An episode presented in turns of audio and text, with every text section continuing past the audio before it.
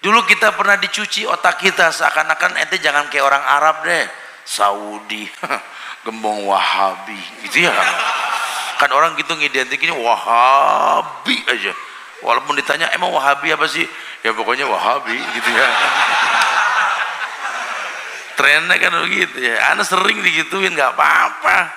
Itu fitnah yang diucapkan sama orang yang nggak paham. Nggak apa-apa, nggak masalah. Ya, masya Allah ah, orang Arab itu males tat. Bodoh-bodoh lagi negara dikelola sama orang kafir. Antum tuh jaga lisan, husnuzon sama Allah. Allah titipkan Ka'bah sama mereka. Allah tahu siapa mereka. Allah titipkan Nabawi sama mereka. Allah tahu siapa mereka. Masya Allah. Orang-orang Arab senakal-nakalnya orang Arab di Arab. Sholat berjamaah. Tanya aja lihat. Di mana pun dia berada, azan berkumandang sholat. nggak malu di pinggir pantai, di pinggir jalan. Sholat. Lagi dagang, lagi banyak yang beli. Azan tutup. Mau diborong, nah, pada azan, habis azan ntar. Anda dobelin? Enggak, ntar, ntar kalau kita kan Masya Allah, enggak sholat, nanggung, begitu ya. Udah tutup aja, tutup, mau sholat, mau borong, ayo dah, buka lagi. Anak-anak mudanya kalau main futsal tuh di Arab, Masya Allah ya. Lagi mau ngegolin ajan, berhenti. Kita masuk ngajak, juder. Pas meleng katanya. Kelasnya beda, makanya Allah titipkan banyak kemuliaan. Terjadi. Mungkin nggak pandai mereka, cuma berkah hidup mereka. Kenapa? Karena mereka betul-betul paham dirinya tercipta untuk itu. Apa sih kelebihan negara Arab? Cuma minyak sama sama turis umroh haji doang kan? Bisa datang gagah ke negeri Indonesia ngasih bantuan tanpa bunga, subhanallah. Punya harga diri. Dulu orang pakai kerudung panjang, apa jalan ke Bali malu sekarang pakai cadar ke Bali patung yang dihijab betulnya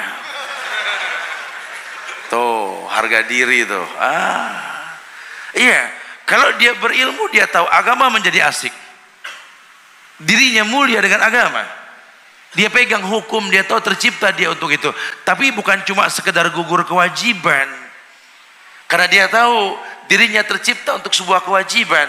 Dia paham yang mendatangkan kelemah lemutan cinta dalam kehidupan ketika dia bisa menghiasi yang wajib dengan sunnah la yazalu abdi yataqarrabu ilayya bin nawafil hatta uhibbahu kata Allah jadi nggak dibahas lagi yang wajib Allah hanya mengatakan tidaklah seorang hamba menghiasi yang wajib dengan yang sunnah sampai aku jatuh cinta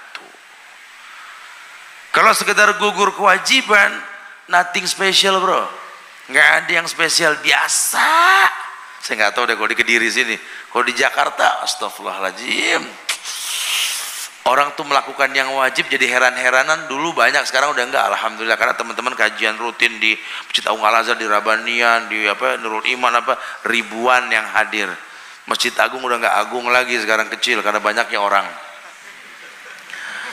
ya Ya, 3000 orang tiap malam kemis gak nampung dong ya, Masya Allah.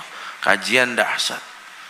Tapi dulu masa-masa sebelum terjadi seperti ini, dulu Masya Allah. Orang sholat di masjid jadi heran-heranan. Udah dari mana bro? Sholat di mana? Masjid. Wih gile di masjid. Dulu begitu, dulu begitu. Sekarang enggak, Alhamdulillah. Sekarang memang udah terbiasa. Memang orang harus di masjid. Ya. Kita pengen jadi pemimpin-pemimpin yang soleh. Pejuang-pejuang mujahid yang soleh. Masjid kumpul sholat. Jangan tercuci otak jihad, jihad. Tapi sholat di rumah. Solehah. Hmm.